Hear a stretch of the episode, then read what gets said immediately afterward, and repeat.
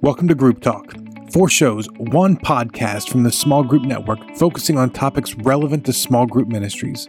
Whether you're in a church of 100 or 10,000, whether you're a volunteer or staff, we want to support, encourage, and equip you to lead well.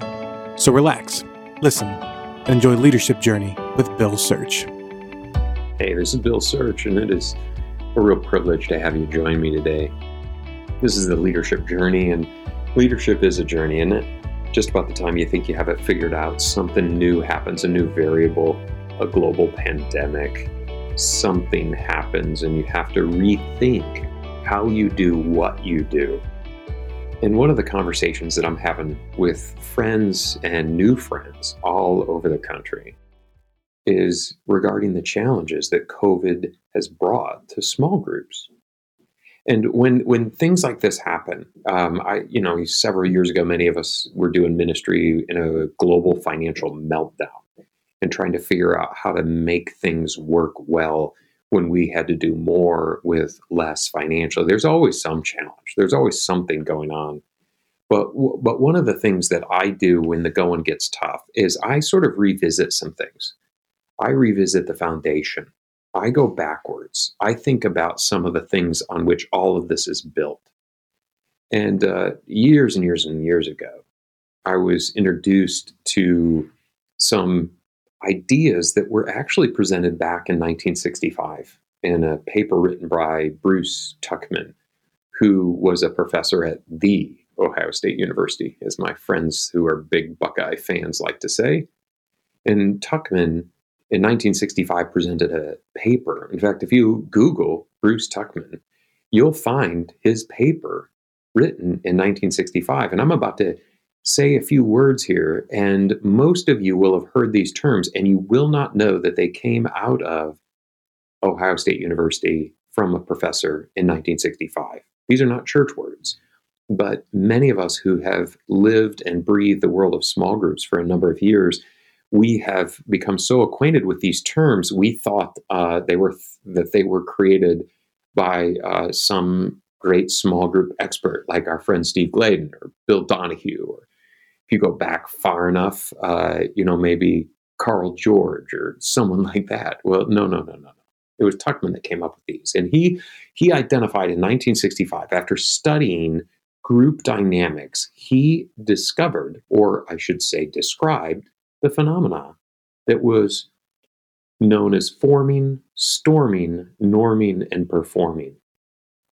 He said that if a typical group of people get together and they are commissioned to a task and they're going to get together regularly, the first stage is the group has to form. They have to figure each other out. They have to come together and agree upon terms of how they're going to relate to each other.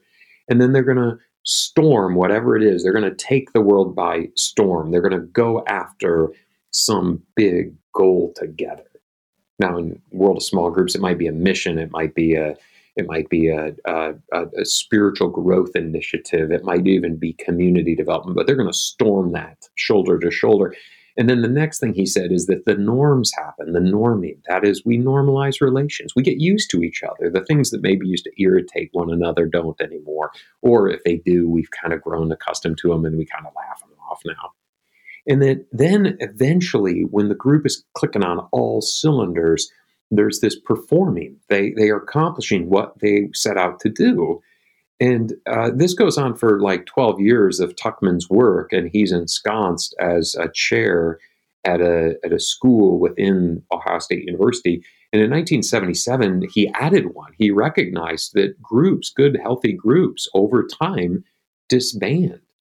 And so the fifth one he added was adjourning, because they have to rhyme with uh, forming, storming, norming, performing, adjourning.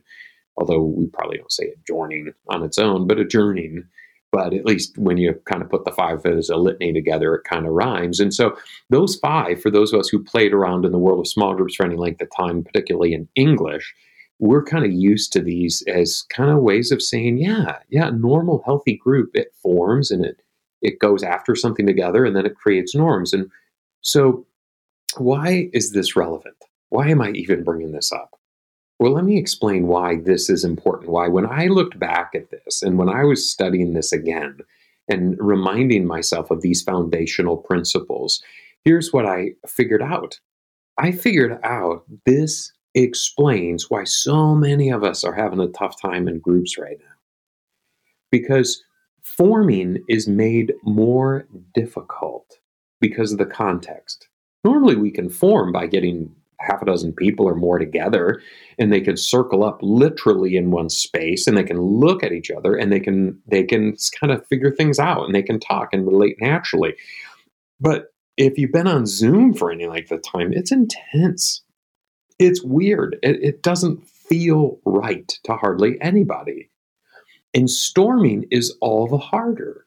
So to go after something together online. It's just more difficult. It is heavier lifting. Now, I know what you might be thinking. You might be thinking, yeah, but why are my existing groups struggling so much?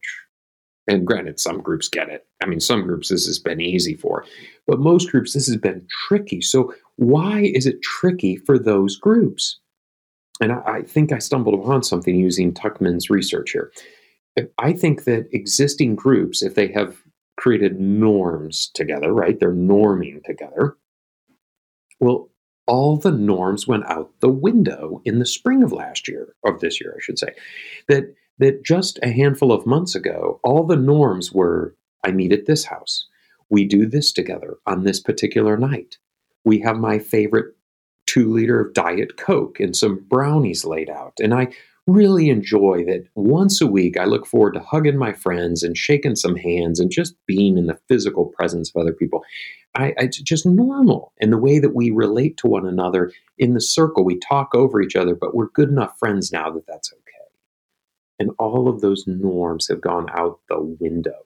Every group has gone back to forming it's like a hard reset of everything. It's like every relationship started over again. And so that that leads me to a question. And I know you've thought it too. What do we do? I mean, really, what do we do? I, I, I mean it. I mean, what do we do? Now, there's there's a variety of options. There's the option of just being dishonest, and that happens. I mean, the first person we always lie to is ourselves, but sometimes we just straight up are a shading of the truth with other people. Oh, everything's great. And especially thanks to social media, we take our pictures, you know, with the camera held above our heads, sucked in a little bit, shoulders back. We're posturing always. And if you don't think you do it, you're either the most integritous, honest person or you are still lying to yourself because some people can't face the reality that this has been a tough season. And so, granted, you might be listening to this and go, actually, we've seen an incredible amount of growth in our small group ministry. And by all means, share that amongst all of us doing this work because you you have stumbled upon something and we need to know it. But assuming that you're like the rest of us and it has had challenges to it, the other option is to face it. And as I mentioned earlier on, is to kind of go back to the foundational stuff. Recently, uh, I got an email uh, from a new friend, and they uh, they said, "What do I do? I got people who don't want to get together because they're afraid of the pandemic, uh, and they also, if they have to wear masks when they get together, they don't they don't want to wear masks. And then at the same time, they they're tired of the online stuff, and and so they don't want to do Zoom." And, and so I, I chuckled when I got the email because I thought, okay, what do I do? People don't want to get together and they don't want to not get together. I'm like, well, there's nothing you can do. And I was talking about this with my wife, and Karen, my wife, is a very wise woman. And, you know, she just reminded me that you go back to the basics, that as we as we discussed what we are called to do. In particular, let me speak into what we as leaders are called to do for and with our leaders. We have to remember that groups are the vehicle of helping people grow as followers of Christ, but they are the vehicle. The goal is maturity in Christ. The goal isn't a small group. The goal is a small group that helps people mature in Christ likeness. At least that's what Paul says to the Corinthians is the the goal is to grow up in the faith. And so, so what did I mentioned Paul? What did Paul do? Let's just look at some of the patterns of his life. And I trust that you studied Paul. If you haven't, you should. You read the book of Acts and you can get the narrative of Paul. If you read some of his letters, you get the heartbeat of Paul. So I'd encourage you. You got you got a pandemic. You're not going anywhere probably. So double down on your Bible reading. But when I look at Paul, when Paul was put in a position where he was inhibited from going about his normal way of operating because he was arrested and then incarcerated. And I'm not talking about the short little stints in jail. I'm talking about the long one, a couple years in Judea, Caesarea. Um, well, you know, I'm trying to say uh, Caesarea. I can't say the word. You say it with me. Good job. Thank you. So in Judea, he's in jail for a couple years, and then he ends up being um, put on a boat and he ends up in Rome. And we're not exactly sure how long he's in the Roman imprisonment, but what we do know is while he's in prison, he writes. And so, um, so we can look at Paul, and from what he wrote and then what we see in him, I just want to highlight four things that we can do in this season right now as leaders and for leaders. Okay. So if you're taking notes, take notes. If you're not taking notes, just make mental notes of these things. They're not that complicated. But we see it in the life of Paul. So, what can we do when we can't do our normal deal? Well, the first thing Paul does is he prays. In fact, if you read Paul's letters, it seems like he's a man of constant prayer. There are people who pray, and then there are people of prayer. He seems to be a praying person, a person of prayer, not a person who does prayer as, a, as an event, as a discipline. It's just the way that he goes about his his way of interacting with God. And so, regardless of set of circumstances, we can pray. And if your prayer life has gotten boring, mix it up. There's all kinds of ways to pray. Lately, personally, I have been praying through some of the creeds. Now, I, am actually ordained in a, a denomina- denomination that doesn't do creeds. Nothing against creeds, it's just not what we do. But I have gone through and looked back at some of the old creeds, and I'm using those as prayerful meditations and reflections as a way of connecting both with historic church as well as with the richness of meaning in those documents.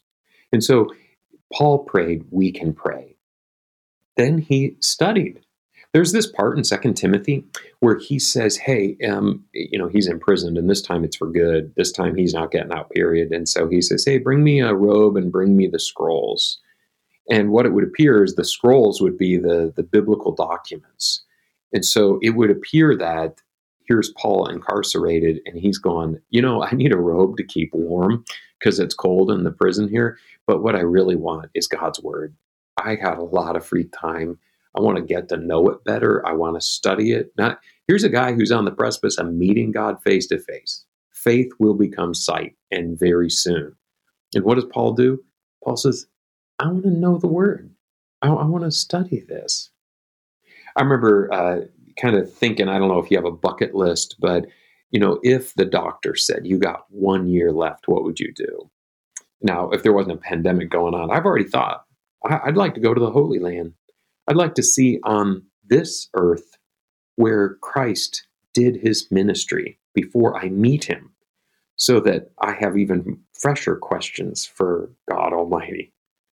You, you, probably have your own list of things, but whatever that list is, increasing your knowledge and understanding of God's Word is something that we can do as leaders right now. I signed up for a, a course on this uh, new platform I just became familiar with during this year called Udemy. It's a U, the letter U, Demi, like Academy, only it's Udemy. And there's a whole bunch of N.T. Wright uh, kind of lectures, I guess, in his like messy office. He's just given lectures on different Pauline epistles, and it's so good. It's not entertaining. He doesn't do any cartwheels. He doesn't wear skinny jeans. He doesn't, uh, you know, he doesn't prance around a platform. He just sits there in his messy office and hammers away at some really, really solid content. And I've learned so much from these things. And there's a whole bunch of them. And that's just one platform. There's all kinds of stuff on YouTube. But You can you can study God's word as a leader right now in ways that otherwise you'd be maybe more busy. And so some of the clutter of life has dissipated in all of this. Let's consider that a gift from God. What else did Paul do? So he prayed, he studied, he wrote. He wrote letters. We call them the prison epistles. And we thank God for his imprisonment because without his imprisonment, we wouldn't have the letters. That gave him time. Otherwise, he's out there doing ministry, talking, preaching, chatting, evangelizing. It's hard for busy people to sit down and write, but he wrote. And this is a good time for us to write. Handwrite an old letter. Uh, it becomes an old letter later, of course. Handwrite a letter like old style is what I meant. But it, you could also do text. You could also do phone calls. You could also do emails. Now, I made it a goal to, to regularly call my leaders personally. Just call them. And some of the leaders, it's just a quick, hey, how you doing? And it's a very quick, doing fine, gotta go. And some of the leaders, we will talk for over an hour. And where else am I going to go? And so investing of yourself in the person, the individual in that community. When we look at Paul, he prayed, he studied, and he wrote. And when he wrote to the Philippians, he wrote about joy. And when he wrote to the Corinthians, well, he did some challenges to those Corinthians. Some of those people were a little bit naughty. And so he knew his people enough that when he was addressing them, he was investing his heart and he was investing God's word in those people. And so that's something we can do when we write, when we invest in our leaders in that way, phone calls or whatever. Always start with two kind of big ideas. One is, how are you doing? And question or part number two is, here's what we're here to talk about. Here's why I want a little bit of your attention. And feed them something from the Lord. Don't just feed them something that's a deep thought from you or a quotable quote or a tweetable tweet. Give them something of substance. People are hungry. And then finally, just an observation from Paul, and this is uh, this is in uh, uh, his letter to the Philippians. He he talks about how the gospel is is actually growing in the Praetorian Guard. That's the guard of Caesar, and uh, and I, it, there's this beautiful image you can imagine that under house arrest, which is probably what he was during the Philippians period. He was, probably wasn't in a prison prison, but he was probably under house arrest. That that he would have been on the electronic tether of the first century and the electronic tether of the first century was you were shackled literally to a Roman soldier, probably some Roman soldier that maybe had been wounded in combat, or maybe some uh, veteran old Roman soldier that had earned the right to sit around the campfire instead of going out into battle. And so Paul is shackled to a guy. Can you imagine? I've tried to imagine what that must have been like for that poor guy. That guy didn't stand a chance. Because even if he punched Paul or pushed Paul or threatened Paul, at some point, Paul just kind of kept taking the beating and then kept sharing the love of Jesus. And at some point, that guy probably thought, you know what? If I just go with it, if I just nod approvingly, maybe he will shut his mouth.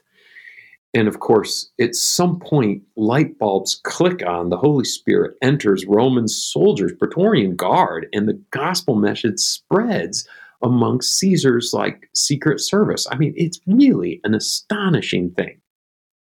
Now, odds are you're not going to be handcuffed to a member of the secret service. If it is, that's you've probably done something wrong and deserved it. I don't mean it that way. I mean, so what was Paul doing?